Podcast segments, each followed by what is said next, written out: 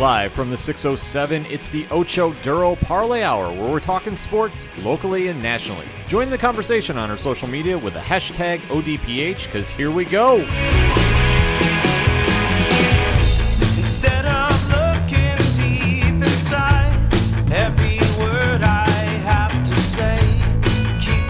Welcome back for another edition of the ODPH podcast, better known as the Ocho Duro Parlay Hour. What's going on, everybody? My name is Ken. I'm, I'm the host of the ODPH, and also joining me in studio, as always, staying socially distant, is the one and only Padawan J. Hello, hello, hello. We have some stuff to discuss in the land of sports, so let's join in that conversation, shall we? Hit us up on our social media accounts. You can find them all on ochoduroparlayhour.com and use the hashtag ODPH to join in the conversation because we definitely want to interact with you. We are hoping everybody is staying safe, staying healthy, and staying home and just trying to ride through this entire C19 era out until we flatten the curve and get back to normalcy. But we just hope everybody's spirits are very strong, and we have some stuff to talk about this week, don't we, Pat? Yeah, we do. So, kicking off the show this week, let us re follow up of a story that we covered last week, and that was UFC 249 mm-hmm. on Fantasy Island or Mortal, Fighter Island. or Mortal Kombat, however you want to define it. Shout out to whoever online because I saw it shared plenty of times, but I don't know who originated it. Shout out to whoever took the Fighter Island, Mortal Kombat Island idea and ran with it to the point they made a music festival like poster uh, for three days in the fights. That like it looked like a genuine music festival poster if you've ever seen one where like the really big name acts are in really big font, and then you get to like the end of the day and it's like the smaller name acts are a little smaller font with like every fighter known to God and man. It was hilarious.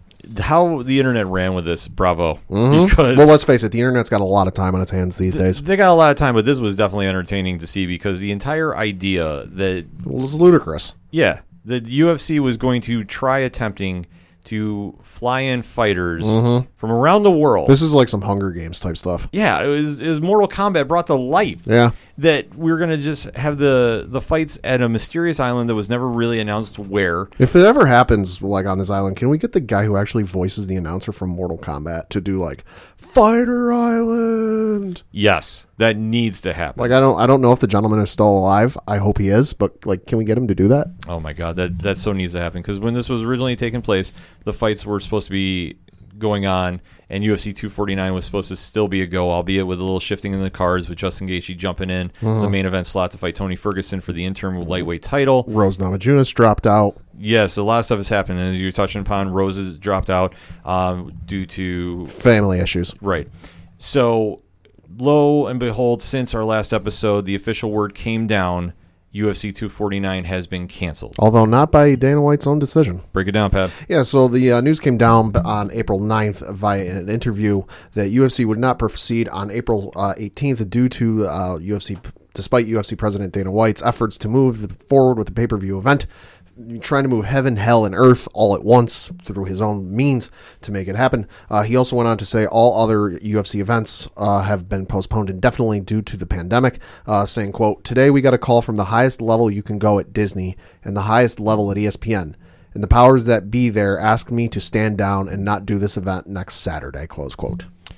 Thoughts on that? Uh, I'm very surprised it happened. I'm a little surprised that you know the head of Disney, which at this point, if we're going to cross over shows here a little bit, um, as I was reading the other day, Bob Iger, who was taking a step back and letting the new gentleman, I forget his name, who was head of the parks and supposed to be taking over for Iger.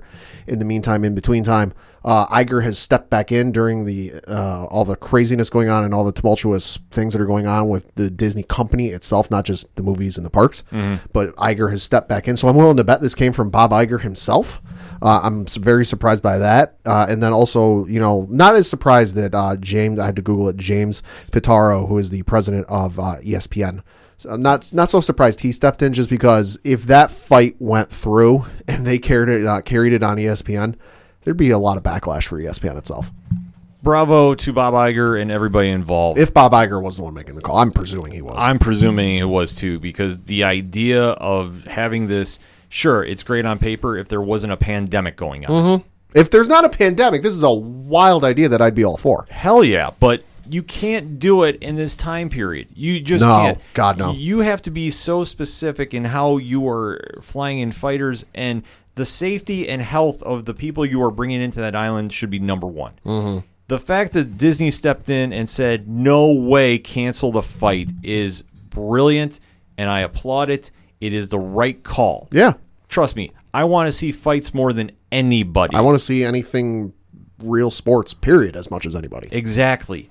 But to do it at the risk of human safety and flying in multiple people, whether they're fighters, whether the medical staff, whether it's announcers, however many people you're bringing in, because we never got a full tally No, like, of what that was supposed to be. This fight was supposed to take place, you know, I know I realized that we it was canceled a week ago, but we were like 2 weeks out from this thing and we still didn't know the full details of this. Like, okay, it's taking place on an island. Where? You know, how is this going to work? Who's sanctioning the fight? Is anyone recognizing the fight? Or who's going to be the refs? Or, you know, like just the logistics of this made no sense and we didn't know. And I'm to be honest, I'm not sure UFC knew. no, I, I think this was kind of a paint by numbers as they were going. They were they were flying by the seat of their pants. Well, I understand that they want to get everything back up and running, and is their prerogative to feel that way. Sure. I'm, I'm not questioning that because, especially looking at the response on social media about this, Mm-hmm. people were losing their mind that they were getting fights again, and, they, and there was only a, a, a small amount of people, including us, that were saying this is a bad idea at this time. Yeah. So I understand the audience is there, and everybody wants to get back to some kind of normalcy right now. I fully get that. Yeah. But to do it at the expense of just making it happen and building a makeshift arena to do this in and, and hoping everything works out, Right. you need to be better planned about this. And mm-hmm. from all the information I have read, they were not ready to go. this is something that needs, I would say, maybe at minimum a year's worth of planning. That like to, to build everything, set everything up, get all the moving pieces in place. You know, the medical staff and the facilities and the and the this and the that. You need at least a, a year, if not two, to get this fully set up and going. This is not something you can pull off. You know, this isn't college uh, where you're pulling an all nighter to write a paper and you can pull it off. It- It's it's no, you you can't do this in like three weeks. No, you shouldn't do it in that in that short amount of time. I, I don't know if you could do it quicker in a year, like maybe in a few months, like maybe four or five, depending on what you're you're trying to do with this place. Yeah. Like if you're building, uh, for example, and I know we're kind of crossing uh, genres here a little bit. It's like when um, AEW was building that outdoor arena, Right. for their Right. uh, for their pay per view show. Uh, if you could do that in a short amount of time per se, but to have a medical staff ready because you're on a secluded island, Right, a medical staff where there's a ca- there's cases of this pandemic in every state in the United in the United States. Like doctors are needed. There is not time or uh, you know people available that aren't really doing anything right now. Oh yeah, I got time to fly to an island. Yeah, that's the thing. With whatever is going on right now, where you're trying to pull medical staff away from where they're helping people right now, that's a very selfish thing to do. Mm-hmm. And it doesn't make a lot of sense. Now, if you were going to try doing this, for example, and I'm just going to throw a, a, a date out there. If you were going to try doing this in August, let's say the sanctions about shutdowns are not lifted by then mm-hmm. is now April. So we're mm-hmm. talking May, June, July, August. So that's four months. Mm-hmm. If you set up something in place where if you were still going to build Fighter Island or whatever you want to call it, and you were going to have a medical staff quarantined that you were going to have personally there for that fight, Right. then you were going to have fighters secluded and quarantined. So, thus, you're doing it like the WWE mm-hmm. is doing, which we'll touch upon a little later in the show. Then I could be more comfortable with this. Right. But to makeshift this and just say, all right, we're going to just fly everybody in and around. And if that wasn't the case, then the then the image that was getting sent out was not clearing this up for And, the UFC. and what wasn't helping the UFC is how mysterious and secluded all of these details were because as fluid as everything is in the world and how crazy everything is in the world this isn't something that you can just kind of like wait for the dirt sheets to get and mm-hmm. wait for the Ariel Helwanis and the Brett Okamotos of the, of the writing community to get out you need to be crystal clear with what's going on here. Because if you're not you're going to draw criticism warranted or not on your organization that may be founded or not. That you know okay let's just say for using your example they august everything gets lowered and they still want to go through with this. You got enough time between now and then to come up with a plan come up with what you're going to do how you're going to do it and you have to be 110% crystal clear about how you're doing things. Because how you were doing things before with this island was not good it was not a good look oh hey i bought an island we're going to house fights Oh, okay, cool. Where uh, you got the infrastructure? Oh, it's being built. Okay, well, what about medical staff? The you know doctors are kind of hard to come by these days. What, what are you going to do for that? What are you going to do? You know, you're only supposed to have no more than ten people in a, in a gathering together. Like, how are you going to do that? You know, you got to be crystal clear with how this is going to work. And that's the problem that we just didn't have enough information for that. However, though, I know the UFC is still working on building the place up, Mm-hmm. and I believe if, I'm reading correct from ESPN, is um, going to be outside of Fresno, Okay. in California. But then again, the California State Athletic Commission has suspended all combat sports Right. through the end of May. So I don't exactly know how they're going to get around this if, the, if this was the place, um, because it was never really kind of crystal clear what's going on there. And with this being said, the UFC should just kind of take the pause right now and kind of think, okay, what's the next move going to be? Mm-hmm. Because obviously this this card is off and it's the right call to make. The next big card that was supposed to happen was going to be on May 9th, and I believe that's UFC 250 Okay. and that was supposed to be the fight between Henry Cejudo, the bantamweight champion, and it was going to now be taking place against Dominick Cruz, who was going to come in and fill in for Jose Aldo, who was going to has the same travel restrictions that Khabib does. Right. So he wasn't going to be able to make the fight. So this is where it's going to be kind of interesting to see what happens because I know that as we're reporting to on ESPN that Al- the Cejudo is still in camp ready for a fight, but just mm-hmm. kind of waiting to see what happens Right. but you're still in the same boat that you've been in before. How are you going to do this with a pandemic going on? Right, because even you bring up, okay, we finally found out one of the areas they were looking at. They were looking at uh, the Tachi uh, Palace Casino Resort in Lemoore, California, which is near Fresno. Uh, you know, and uh, obviously, as Ken mentioned, the California State Athletic Commission had canceled all combat events through May 31st. Yeah. But the hitch with this was that, you know, the casino resort is located on uh, Native American tribal land and the ban does not apply. So, and the casino also didn't have to follow any executive stay at home order by the state. So, hey, there's a loophole. But okay, here's the issue you run into. California State Athletic Commission says, hey, no combat sports through May 31st. You hold this fight.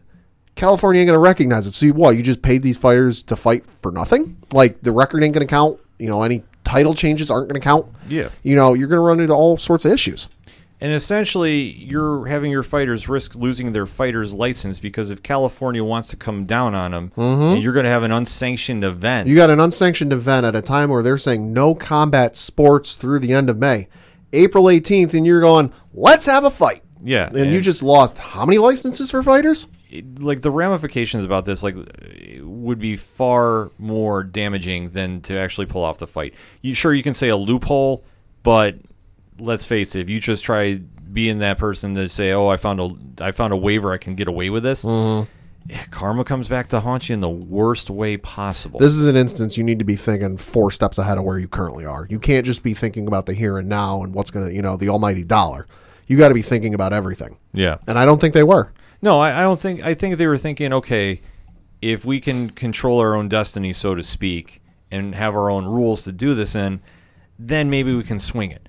I just think, in my humble ODPH opinion, this is the wrong time to just throw it against the wall and hope you find something that sticks. Mm. Because anytime that you don't go in fully thinking about everybody you're bringing into this camp and how s- you need to make sure at this time that you're keeping everybody healthy and adhering to the guidelines that are given to try rushing a fight in like this and just really make something happen. I I understand what they're doing, and you know, in certain respects, I think that I their heart's in the right place, but we have to think otherwise. Mm-hmm. And if you don't think otherwise, this is where the problems start adding up because it just takes one fighter or somebody in their camp to get sick, and then you're at fault. Mm-hmm. I mean, let's face it. I understand that you want to say the show must go on mentality is a good thing.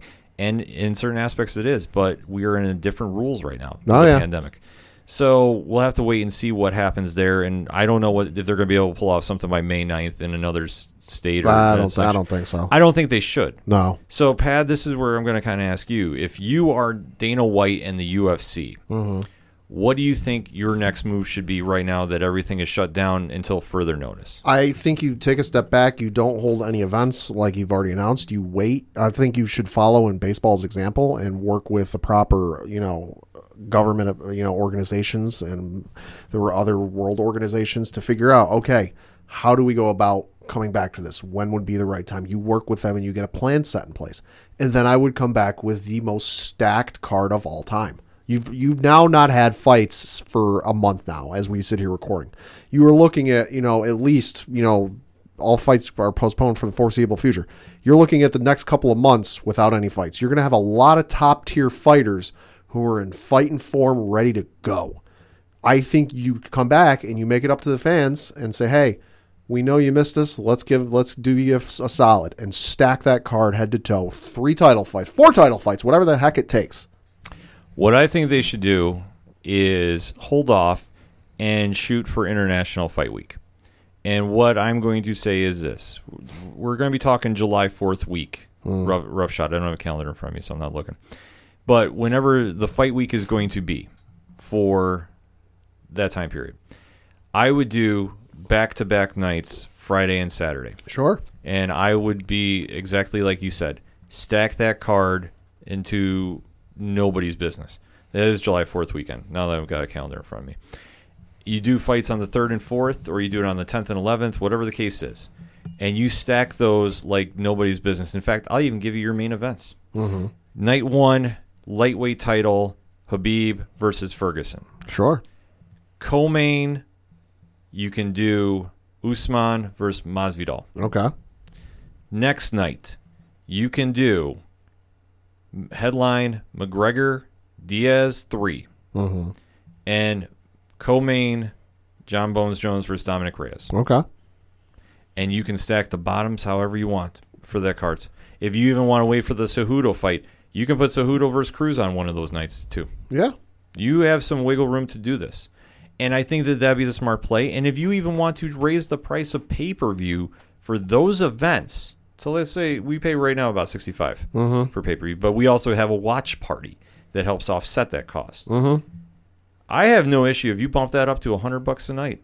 No. If you stack that card like you do like UFC 100 or 200, 200, yeah. you do the big ones that have, Yeah. that have been the legendary cards. Stack that up. People will not have a problem paying for that. In fact, you might have even the highest buy rate you've had since Brock Lesnar used to fight for you. Yeah. I'd say that's a safe bet if you do that. Yeah, because you don't need to do a Hall of Fame ceremony the night before. No. you, don't have a Hall of Fame. No. it's like the WWE. Sure, I mean the recognition. The Hall of Fame exists, but it's not like you can go visit it. Exactly. Until they have that built up in Vegas, I Don't care. Yeah, I don't really care. In fact, if you want to do that, do that Sunday on the way home. Like, you, Hmm. do that as a, a nice way to unwind and just appreciate what you got with the Ultimate Fight Week.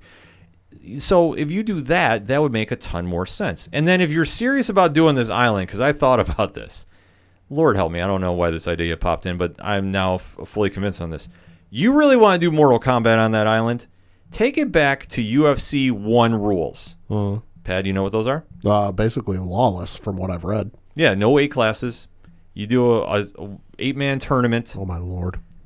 And what fighting style wins at the end of the night? You go full Mortal Kombat Oh with my that. lord, have mercy! You bring it back to the to the day ones. Alistair Overeem versus Jose Aldo, please. You, I, I'm telling you, you can get away with this, and people will watch. I will watch because if you want to really throw it back, you want to. If you are that hard up to do Mortal Kombat on a private island, this is the way to do it. I'm thinking of some matchups in my head, and we might actually have a Mortal Kombat fatality. I, Good lord! I'm just saying. I mean, this is what you used to do with the UFC way back when, when it just used to be like the different fighting styles. This is why we you had Gracie's running through crazy. they do that, they might have to toss out like every top five knockout video they've ever done because that that would f- just basically top everything. Yeah, you, well, like I say, I, I'm sure that they wouldn't let like the flyweights fight the heavyweights. Well, I mean, yeah, uh, but I think in, in certain aspects, you you would definitely have a good mix of fighters in there and just let them go crazy. And it would be something for the fans. Sure, don't. I'm not saying do this as a regular thing. This is No, like, God, no. this is just something that if you're serious about doing the Mortal Kombat, which I mean, I, I, hey, if they still want to do the island after this is all said and done, more power to you. I'm not, I'm not saying it is the bad idea if we're not living in a pandemic area, Yeah, but you have to think about that, and there has to be steps involved. You have to work with the athletic commissions if they're willing to say, okay, if we fly in on a on a quarantined jet, X amount of fighters, X amount of teams. They're secluded in a hotel. They're you know kept away from the public. They just are training. That's all they're doing. and then you have a fight in an empty arena while this is going on, then fine. Mm-hmm. But to just have everybody come in at once and, and do that, it doesn't make a lot of sense. I think that that would be the smart move for the UFC to do. I know thinking if we can get fights up and running sooner, sure, more power to it. But we have to realize the era we live in. Right, and I know every sport wants to be, you know, remembered as the first one to come back since the pandemic started, you know, and get that, you know, little pat in the back, which is fine and all, but you got to do it sensibly. And you can't do it too soon. You can't do it before everything, you know, it's safe to do so because you're going to be putting people at risk when you really shouldn't have been. Exactly. The whole thing is we all want to get back to normalcy. Sure. Fully on board with that. We have to be smart about this. This is why we're supposed to be adhering to the uh, to the crowd gathering amounts. This is why we're supposed to be adhering to social distancing. We're supposed to be adhering to everything the CDC and the WHO is saying. If it's not coming from them, you shouldn't be paying attention, in my opinion. As long as we're doing that, we can get through the C19 era very quickly and get back to normal. Everybody's got to play their part and everybody's got to do the right thing about that. If we're doing that, great. And then we can get there. The UFC needs to follow suit with that. And then if they want to take the time off to do this, this is where you plan it out. And that's what I would do. I challenge them to do this. Friday and Saturday night of International Fight Week. Stack up, stack that card up. Everybody should be cleared by then. Make the cards how mm-hmm. you want to. You can raise the price up to 100 bucks a night. Trust me, the audience will be there and you'll have your biggest buy rates in history. Oh, yeah. And then if you want to do Mortal Kombat after, take it back to UFC 1, let it go. Let it happen. I'm all for it. But let us know what you think. Hit us up on that hashtag, hashtag ODPH. What is your thoughts about the cancellation of Fight Island for UFC 249, and what do you think the UFC's next move should be? We definitely want to have that conversation. We're going to take a quick break. We'll be right back.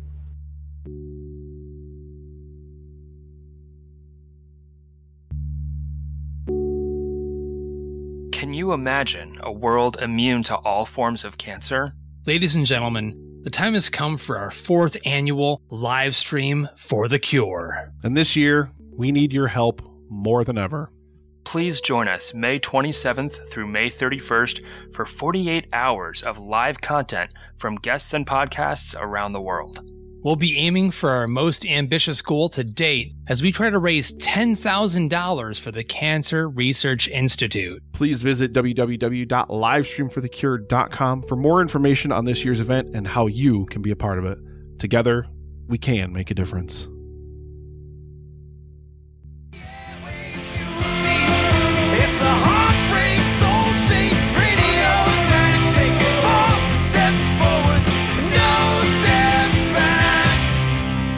Hey, this is Vince the Common Man Seatoy, local MMA fighter, telling you to keep on listening to the ODPH, the 607's up and coming newest podcast.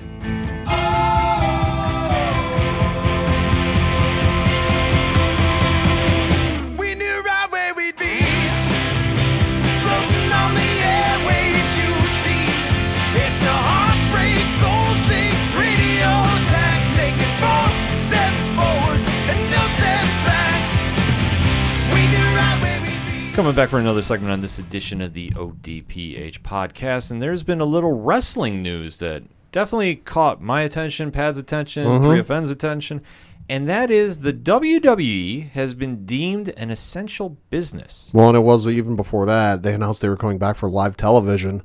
The announcement hadn't been made that they were deemed an essential business, and everyone, the collective internet's reaction was, "Wait, what?" Yeah, this was definitely surprising because we kept hearing they were coming back for live showing, and it was going, hmm, how are we doing this? Because Right. They have already taped footage. We we thought at least through the month of April going into May, but apparently I don't know what the status is with that. Just all we know is there was a memo that came out from Florida Governor Ron DeSantis' office that explained that there has been additions to the list of essential services in the state of Florida, including, and I quote, employees at a professional sports and media production with a national audience, including ath- any athletes, entertainers, production team, executive team, media team, and any other necessary others necessary to facilitate, including services supporting such pro- productions. Only if the location is closed to the general public, quote unquote, and that is from ESPN.com. They'll say, uh, "Dear MLB, NHL, NBA, uh, NFL, and every other sport, move to Florida. You can operate." I this is a domino effect, and this is a game changer on many proportions. So, Pad, let me ask you this: your thoughts on this? Stupid. just uh, just just dumb. Like I I don't understand it. I don't get the logic or reasoning behind it. Like okay, they're an essential business. And that. Like you didn't really detail why. Like I I just don't understand it. I am with you on that aspect. I the only thing I I don't understand it. I guess is where I'm going with this is that I can only think that they have a great working relationship with the state of Florida. That is the WWE. And I think that what they've been doing is probably showcasing how they have been very proactive about performing during this time and how they've been really making a point to be quarantined from the public and going the, above and beyond the call during this time to adhere to the rules given and making sure that their people that are working at said events are in the safest places possible during this. Mm-hmm. Not saying it's right or wrong, um, but it is very. That's kind of my takeaway from that. That they've said, okay, this is what we've done. Could we still run? And obviously, they have a great working relationship going on uh, you know, obviously with the produ- performance center being in Florida, that maybe that Florida was like, okay, we'll see how this goes. So that being said, is business as usual for the WWE. Mm-hmm. Now they do have their own facilities, so like I say, they have a very controlled environment. So I, I guess I could understand it, but I, but I'm with you on this. It's just it's a very slippery slope to walk. So you want to talk about pulling the trigger and what happens if you bring it back too soon? I think this is going to be a clear case example. Well, they already had one employee that tested positive for C19 after their tapings were done for WrestleMania. Mm-hmm. So that person was away from the event. We don't know who that is, uh, but they're now coming back to the performance center wherever the tapings were. So that has been the only isolated event that an employee had caught it, but it was after tapings. But you are right. I mean, this is going to be something that if one person gets sick with the virus down there, they have to shut down immediately. So Vince is walking a fine line with this. Yeah. I it, it's a questionable thing you can go back and forth about too. Uh, I know on the next 3FNW show, Rich and I kind of deep dive into this a little more. So definitely chat over to Three Fat Nerds Podcast Network when that episode drops, and you can kind of hear our takes about it a little more in, in depth. But for this, the show is going on in front of the live audience. And could another sports organization take up shop? We know Major League Baseball is still looking at Arizona. Mm-hmm. And at last I knew that that was still on the table. The, from what I've read, there hasn't been much in movement either forwards or backwards on that plan. Okay. But to see how this goes, I think could be a benchmark setting for other sports organizations. I don't know how soon fights would get up and running, like, for example, for the UFC, or if, how much professional sports can you move to Florida? I mean, Yeah. I mean, that's going to be the precedent that is going to be made. Well, I mean, arguably, you can take the MLB Arizona plan and just move it to Florida. Right. Because, okay, Arizona, you have one Major League Baseball stadium. Uh, Florida, you have two.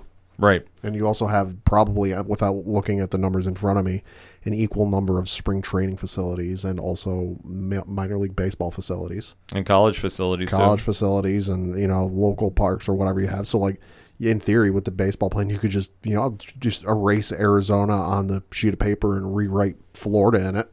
Well, I think it's going to be a wait and see aspect about this that I think all professional sports leagues are going to have to look at. If this is feasible, I'm sure you're going to see more people try doing this. Well, yeah, they got, I mean, they got to figure something out, you know, because I was reading a story the other day that if part of the NFL season is canceled or like postponed, that you know a third of all cable subscribers would cut their cable. So like you've you've got that staring the NFL and cable companies in the face. Mm-hmm. You know, you've already got the revenue lost from the lo- lack of sports right now. I mean, I was reading an article from Hollywood Reporter the other day about you know other networks and how they're doing with all the programming and everything shut down. The one that really made my jaw drop was NBC, and I completely forgot about this. NBC has to make up for 85 hours of lost Olympic coverage, Right. Which is a nightmare, you know. So it, it's something that everybody's got to figure out and get figured. And I think getting back to the WWE situation, there was stories going around and rumors going around. I think this again, like with UFC, came down to the almighty dollar. That there were rumors and there were reports that according to the television deals for both Raw and SmackDown, so uh, USA Network and I, because I think they're owned by Comcast, I could be wrong, and then excuse me, Fox, that according to the deals, they can only do so many pre-taped shows a year, and that there are certain episodes that are earmarked for that. So Christmas, the European stuff, and and after that, it's kind of like snow days when you're in school. Like mm-hmm. okay, you got a certain number, you got to be at school 180 days out of the year in the United States, and they've got X number. I don't know how many it is offhand. Earmarked as like okay. If there's you know bad weather or something going on where like we can't safely get the students to school, you know day off, similar type situation that it sounds almost like you know WWE was running out of snow days and that they were worried about you know the networks coming back and changing the deals and or withholding money. It could be the case. I mean, there's one fine line you walk when sports become a business. Then Mm-hmm. you take away from the athletics and you start thinking about the financial aspects. It, this happens when anytime you hear professional Mm-hmm. next to a sports athlete. So for the WWE, that would probably make sense, and especially coming off the heels of what's going on with the XFL. I know we're talking apples and oranges, Yeah. but with the XFL closing up shop and filing for b- bankruptcy, That, doesn't surprise me. Well, no, that doesn't surprise me either. Not too That much. doesn't surprise me just because I can't remember if I said it on air, but I'm pretty sure I off air at least. I remember saying to you guys and reading that like they were operating at a loss, mm-hmm. a loss of money, and they were going to be operating at a loss for at least two or three years. So they were already kind of like not backs against the wall, but like they were getting backed into a corner. They, they were in a bad position. They were in a bad position. They, they weren't backed into a corner, but like they're kind of approaching a corner. This matter, this whole situation just didn't help them. No, that sunk their battleship. Oh, like, yeah. like it was arguable if they were going to go for another season. I thought they might be able to stretch it out for one more. Yeah, I think they might have gone for another season, but maybe shortened. Yeah, they were going to definitely not. I, in my opinion, they weren't going to go past two. No. I was very surprised because as we were covering on the show before everything got shut down, the only sports highlights we were talking about is the quarterbacks fighting on the sidelines. Mm-hmm.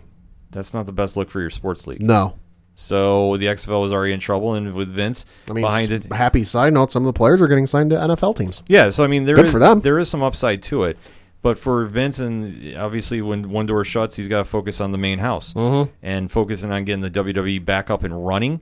That's what he's trying to do, and uh, with what's going on right now, this is going to be something that we're going to have to watch very intently. Right, and they're getting a lot of their plans for the next couple months, hell, even next year, thrown in, into the air.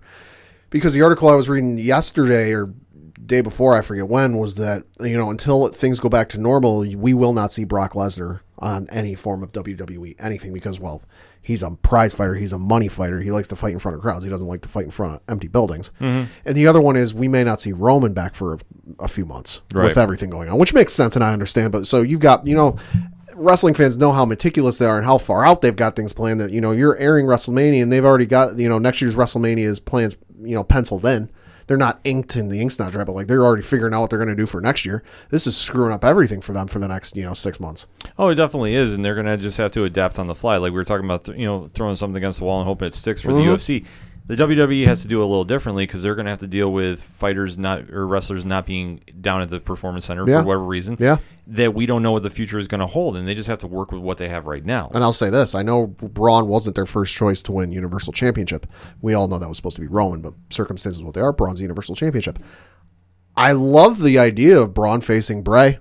Oh yeah, That's a genius idea that I don't think they've had confrontations and they've kind of like seen each other and maybe said some words to each other, but they've never like actually gone against each other since they split. No, and it's definitely something that now they're making the positive out of a negative. Mm-hmm. The, with different storylines they can do, such as Bray versus Braun, which if you've been following WWE for many years, that's how Braun came into the WWE. No, was- don't don't forget. Braun was a rosebud before he was a Wyatt. I try blocking that out as much as Braun, possible. Braun was a rosebud. Google it. Yes, no, you, but you're exactly right. So, but since Braun has become Braun, Mm-hmm. it's a whole different thing. And now that we have obviously different moving parts going on, you're seeing other wrestlers starting to shine. I don't think any bigger right now than Austin Theory. No, holy cow! If you you're- strap a rocket to that kid, If you're talking about somebody that took Ooh. advantage of a bad situation and ran with it, yep. if you've ever heard us talk on the show here or even on 3FN, we have said this kid is going to be the next big thing, mm-hmm. and he is definitely running with the ball. That they're putting, they're pairing him with Zelina Vega, who is now turning into a major faction going on, mm-hmm. going on with uh, Garza and Andrade, and then there could be one more added to it. We don't know. See. I, I did see people throwing out Shield 2.0 question mark. I'd be okay with that. I think that there's a lot of potential for it, Yeah. and and plus you have I like I don't want to say it's like the NWO because I think that could be too strong or the Shield. Mm-hmm. No. but when you have three up and coming stars, and let's face it, I know Andrade's been around for a while, but he's really just started to pick up steam as of late. Mm-hmm. since his NXT run. This is where you can kind of see how these could be your next cornerstones when we talk about Roman, Seth, and and Dean. Why not Austin Andrade and Yeah. on Hell? Yeah. that you can see this happening and that they're going to have to take the time to run because now they're going to be looked upon and being the major superstars going forward. Mm-hmm. And obviously, going into Money in the Bank season, because we know that that's going to be the WWE's next big pay per view in May, Right. they're going to start lining up their domino effects because they need to really get the ball rolling on what their future plans are going to be. Mm-hmm. And I know, I believe it's going to be, what, May 17th, I think? Something like that. Yeah. for the card. They already started having prelim matches on Raw for their men's and women's uh, match, respectively. Which once again, you're having. Asuka is looking like she's starting to get a big push with that, so she'll be involved with that. So Money in the Bank is uh, May 10th. oh May 10th. Okay, I, I couldn't. remember. I knew it was in May, but but you're going to start having some of that, and obviously with what's going on with Shayna Baszler, Right. is she did win her match, albeit though the wrong announcement did not help matters. They were not having a good production night, in my opinion, on Raw last night Right. as we're recording. Very bad all around. And- Oh, they got to get the wheels turning again. well, I know they're get going. Been off for a few weeks. Yeah, but it was definitely an off night, and you could definitely show because when they announced the wrong winner of the match, Yeah. and I almost was wondering if this has something to do with Ronda Rousey's recent comments, which we'll do. I'll, I'll close this segment out with those when we get to it. But to see that Shayna got her big win, and then, like I said, Theory had a good chance to show on his match, and you just started seeing that they're really starting to get behind the Vega Incorporated faction, which was really good to see, and how they closed the show too with Drew looking strong against Andrade, and now setting up for the feud against the one and only Monday Night Messiah. Mm-hmm. Thoughts on that, Pat? Uh, should be interesting. You know, Rollins really hasn't chased you know a main title belt in a while, so you know I'm all for it, and it'll be interesting if he wins. You know, the eventually win because I can't imagine you know first title defense Drew will drop it. You know, but if and when Rollins wins it, it'll be really interesting to see where he goes because he's great as a as a heel, mm-hmm. but this is this character is so different from his last heel persona that it'll be very interesting to see what they do with it. Yeah, I'm definitely excited to see where they go with it, and especially for McIntyre.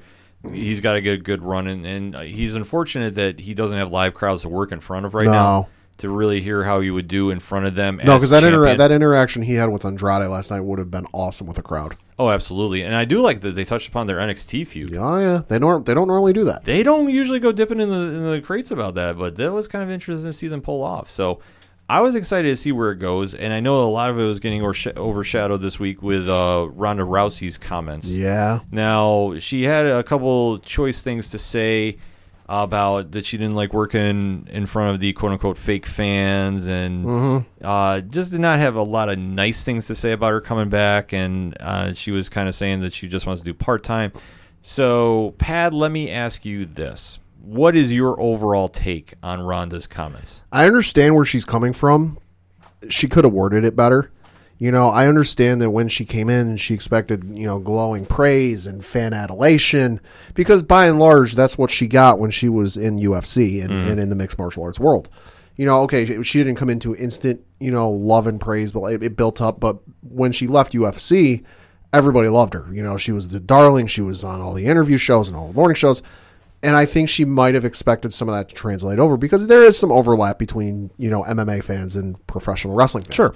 But there's it, it's still a Venn diagram, you know, there's still that middle part of the two circles, but then there's also the the other parts of the circles that like okay, they don't overlap. You've got MMA fans that aren't wrestling fans and you've got wrestling fans that aren't MMA fans. And I'm sure there was a fair number of them who did not care who she was or the name where it's like, "Oh, hey, cool, Ronda Rousey's here." What she got? You know, oh, she's a terrible wrestler. Boo like as a wrestler you got to kind of let some of that bounce off of you john cena's been hearing it for 10 15 years you know he feeds off of that that being said i kind of hope she comes back because you know and also fear for her a little bit because whoever they pair her with they're going to work her real stiff for about half of their match I have my thoughts about this. One, I think that that was a total work by her. I think that maybe she started out shooting, and if you know anything about when she's done interviews in the past, take a look at when she was a coach on The Ultimate Fighter, and she came off very bad in certain aspects in front of the camera, and and it just goes to show. I mean, she's just got a different personality that I don't think translates well for that part of the camera, like when she's being very honest, Mm-hmm. that it doesn't come off as cordial. I guess would be No. the way to put it, and it's it's not exactly the most positive light when you're supposed to be working on building a fan base and you're complaining about fans not liking you. Well, if you're complaining they don't like you, wrestling fans typically like to troll when they can do that. Mm-hmm. Yeah. So I think that they're really going to have a feast on this one. Oh yeah. And I think that she didn't do any favors. And I think that certain wrestlers, such as Nia Jax and Alexa Bliss, had a few things to say about this. And mark my words, I think that the WWE is now fully spinning this into a work. And I think that you're going to see the first match back for Ronda is going to be Nia. Oh yeah. Nia is gonna work her real stuff. And yeah, I don't expect that that is going to have any pulled punches in certain degrees. I think that some shots are going to be given. How Ronda reacts to that is going to be anybody's guess. I don't know where that's going to go. Um, I couldn't give you a timetable, but I think that the amount of wrestlers that are chiming in about Ronda's comments tend to make me think that we might see an appearance sooner than later. I got a feeling possibly at Money in the Bank. Maybe not involved in the match per se, but not saying it's completely out of the realm of thought. I'd say maybe SummerSlam. SummerSlam would be the smarter bet because I I think that they're going to have Nia versus Ronda, and I think you have Shayna versus Becky Yeah. in the rematch, and I think that makes a lot of sense to do. And I think they can ultimately set up Shayna versus Ronda, however they want to spin that. But for Ronda to come back and, and take a little shot at the fans, I just think it's one of those situations where if you know you're returning, don't bite the hand that's feeding you Yep. because those fans are going to completely go at you. Also, don't bite, you know, the proverbial hand of the person or people who have to safely perform a move on you and not get you injured. They're like you. You have to put your trust in them to not injure you. Now, I'm not saying any of these wrestlers would deliberately injure her, but like you know, they're going to hit you a little hard. Let's just say this: Nia accidentally hit Becky and broke her nose. Yeah. Not saying Nia would be a little more incentive laced to do something, There'll, but there'll be a few punches she doesn't hold back. but if there's a punch she doesn't hold back, how is Ronda going to react? And if Ronda goes full UFC mode, which she is more than capable of doing, Oh, that's a switch she can turn on. how is this all going to play out? Like this is where it's going to be a fine line to walk. A lot of fine lines this week in the land of sports, but this is where the WWE is going to really have to monitor that situation. Should they bring her back? Then who knows? It could be a situation where Ronda does crash Money in the Bank. We know she's due. When we've only had a few players get added to the to the table here, so more is going to be happening this week as we're progressing on through television. Mm-hmm. Friday Night SmackDown didn't really have a lot going on, so I don't really feel No. like covering too much on that. But where they go from here, other than building up for Braun and Bray, that was the only thing that was a highlight, which was Oh, done yeah. ph- phenomenally. Yeah. Everything else is kind of a snooze fest. But where they go from here is going to be anybody's guess, since now they can go to live shows. I don't know what we can expect coming forward. All I know is that we got people getting ready for Money in the Bank, which is going to be a big pay per view. Mm-hmm. How the WWE wants to translate this and set the benchmark for every other sports organization right now is going to be a lot of pressure that they're going to need to handle. They can't afford to slip up. But let us know what you think. Hit us up on that hashtag, hashtag ODPH. What is your thoughts about the WWE now being named an essential business? And what's your thought about the live shows coming back? We definitely want to have that interaction. We're going to take a quick break. We'll be right back. Hey all, I'm Frank. Join me and my friends as we talk about all things geek. Here at Geek Freaks Podcast, we go over the weekly news of everything in geekdom, from movies to TV, video games, and comic books. We also have a growing YouTube community. Join us as we go over everything in your geek life and share in the love of geekdom.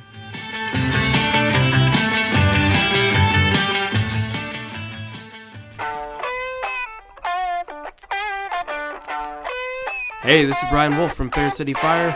You are listening to ODPH, the greatest podcast in Binghamton. Hot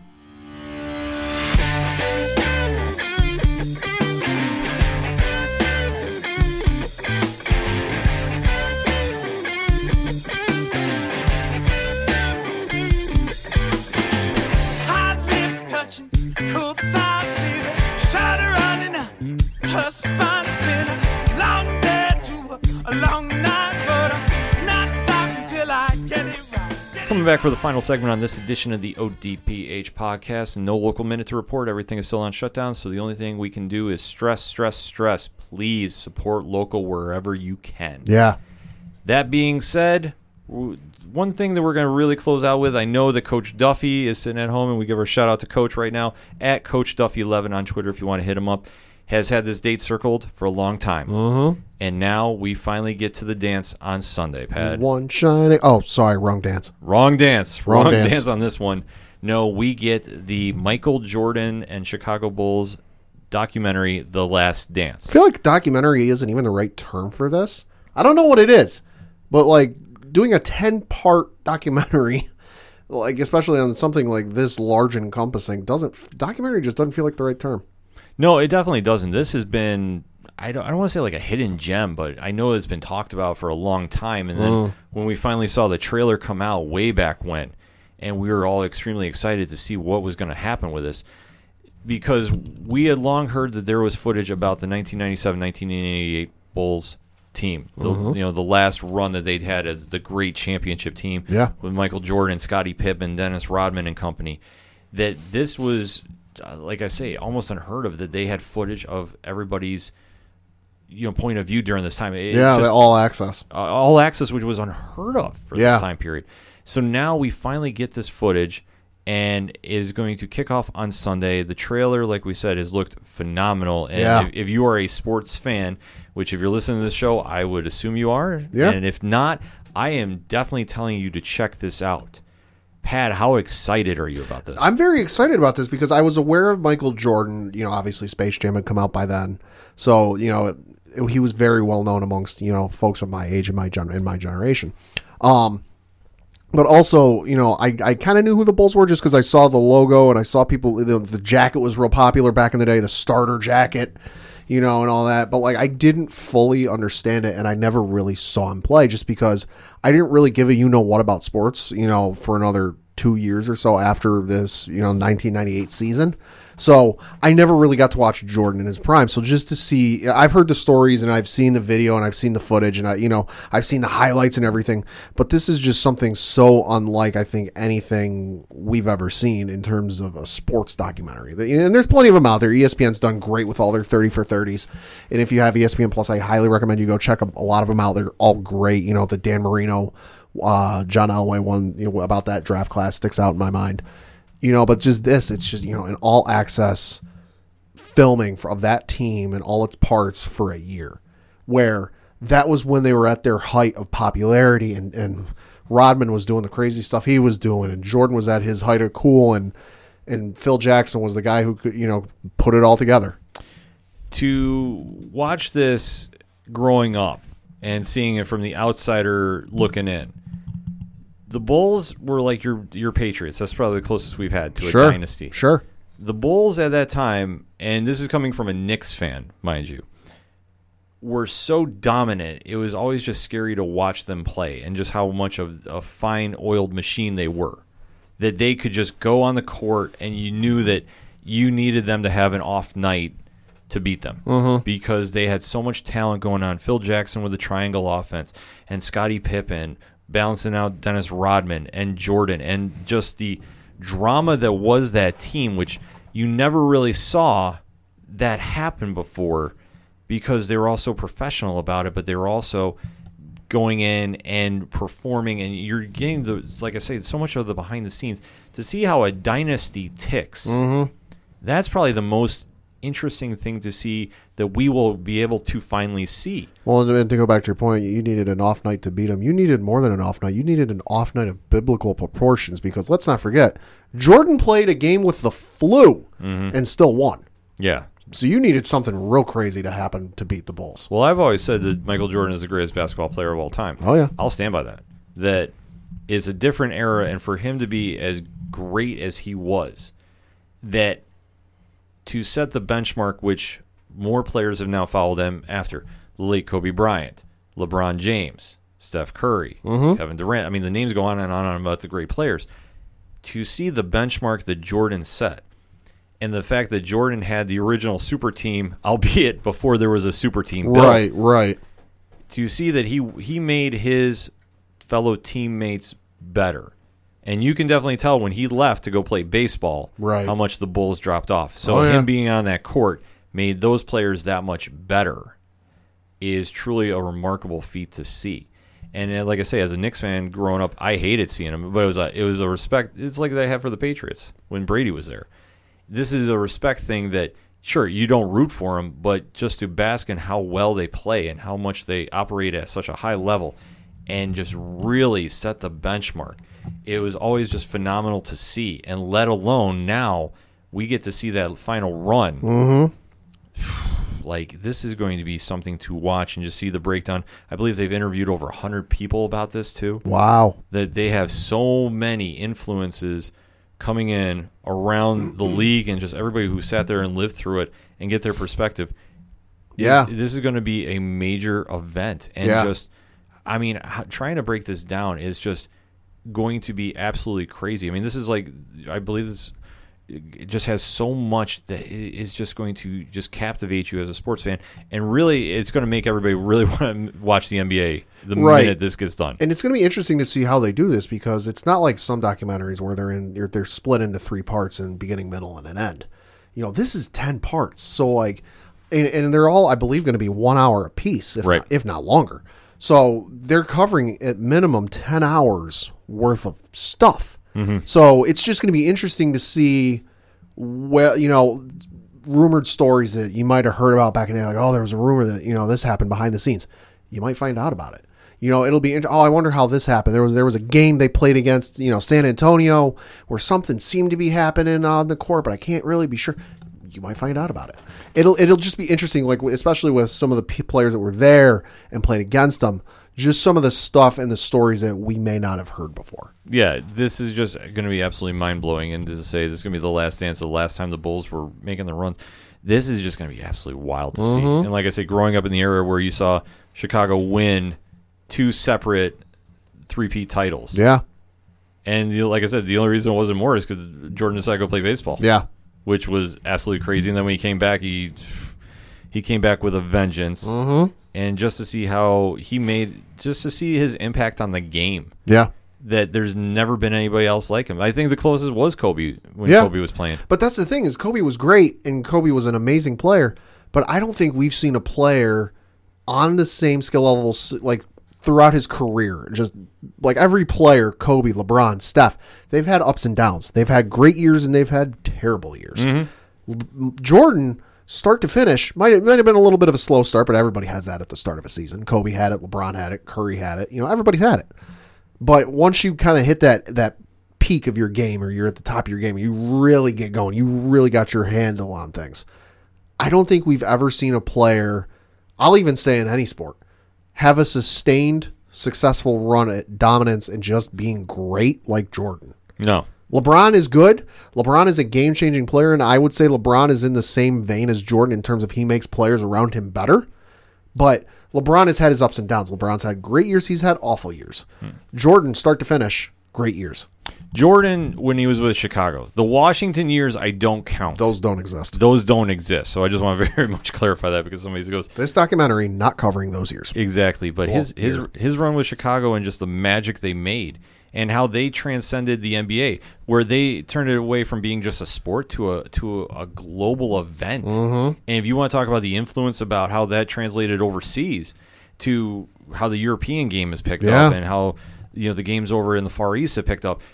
A lot of it has to do with the influence of Jordan, and Right, just yeah. when because that's when he was sort of playing on the Olympic team. Oh, yeah. and when you know once that started going on, and you started seeing the NBA players get over there, Yeah. that you really showed how the game had transcended and gone there. Well, and you especially look at the one uh, game again in the Olympics. I forget what against what country it was where where him and Pippen shut the one other guy down that was supposed to be playing with the Bulls. oh, Toni Kukoc. Yeah, when he when they shut down Kukoc. I, I think that for a lot of people around the world, like the United States, we already knew what they were. They're like, all right, they're, they're about to manhandle this guy. Mm-hmm. But I think for fans around the world, that they knew who he was and they knew he was good. I think instances like that opened their eyes to like, holy crap. Well, once the dream team came over there, I mean, and he was one of the the the top three people on that team. I mean, that whole team was so ridiculously stacked. Oh, that was, yeah, that was that was like what you do in a video game and you turn off like all the settings that would prevent you from doing that. Yeah, I think that that showed the world what Jordan was capable of, and just how him and Magic and Bird and I mean the list goes on and on about the team from '92, just to see how they impacted the world with the game. I mean, it, it, trying to put into words the impact that Jordan has had on a sport. He's mm-hmm. a player that revolutionized it. Oh yeah. I I'll be very honest. I mean, everything from the sneakers, because I mean that's when Air Jordans really took off. Yeah. And, and you talk about like how sneakers became such a big part of the you know the basketball culture, so to speak. And just to see how that's just exploded after him, and how he was once synonymous with Nike for all the years, and just really the mm-hmm. first one to have that big superstar contract with a clothing brand, and just to see that he is just one of those great players that just makes a game better and makes everybody else raise their levels up to match him. I mean, just to see how this is going to get broken down from the behind the scenes, mm-hmm. I, I I'm super excited to see this. And like we say, this is going to kick off this Sunday on the 19th of April. Mm-hmm.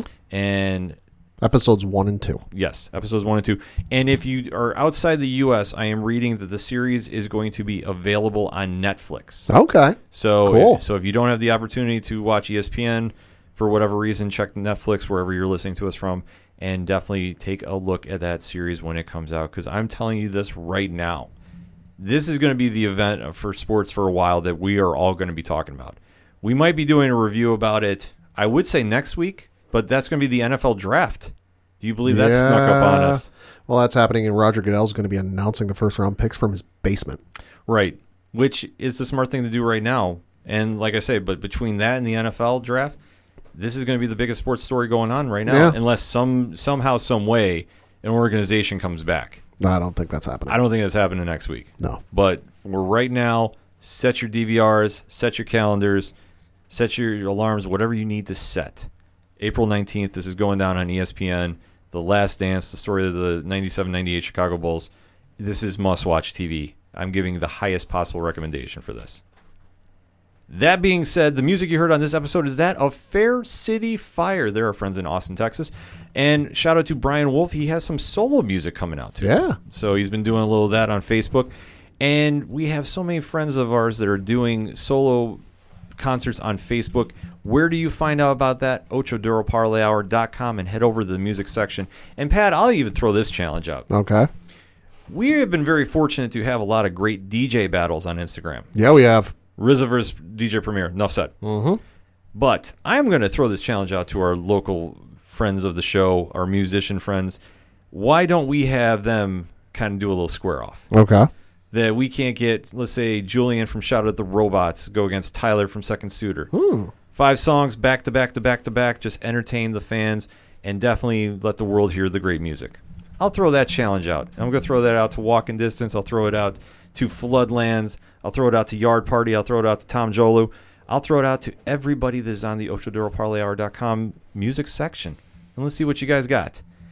So, also on the ODPH website, though, I do have to plug our ODPH directory. So, we got to give a shout out to Tom from Off the Cuff Gaming, doing big things with Final Fantasy VII Remake. Yeah. Uh, first episode was Straight Fire.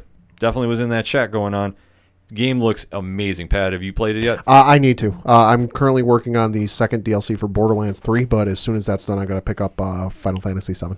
Definitely check out Tom's page because he is breaking that down when he's airing live. It is must watch TV. Also have to give a shout out to Johnny Moose and Excite Wrestling. They're still going strong with their Excite Classics channel on YouTube. Yeah. And I have to give a shout out to all the groups that we are in.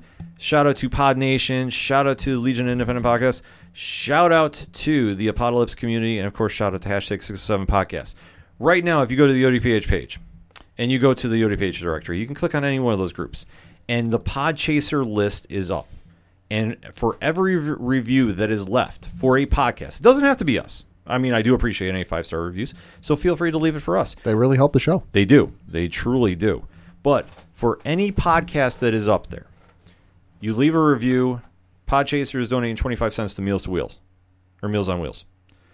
So if a podcast gets a review, like let's say you leave one for us, we will leave one back. Podchaser also donate another 25 cents. So technically, a review could be 50 cents, all tor- going towards Meals on Wheels, going through April 16th. Okay. I have been leaving reviews left and right for a lot of our friends of our podcast, and I've been trying to go through all those lists. So if you want to leave a review up there, that is the place to do it. You just got to write a quick review. Great show. I mean, the the instructions are on there for Podchaser. So just head over to podchaser.com, check out their the reviews for good hashtag. They'll give you all the information. Then just head over to the ODPH directory after that.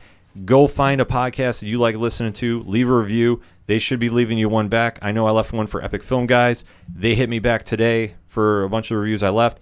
Super appreciative of those guys. Let's help out the communities where we can help out right now. And it's a great cause to do for a very, very little amount of effort to do. Leave a quick review, it helps. And speaking of Epic Film Guys, we have to say shout out to them. May 27th through the 31st, twitch.tv slash epic film guys, live stream for The Cure.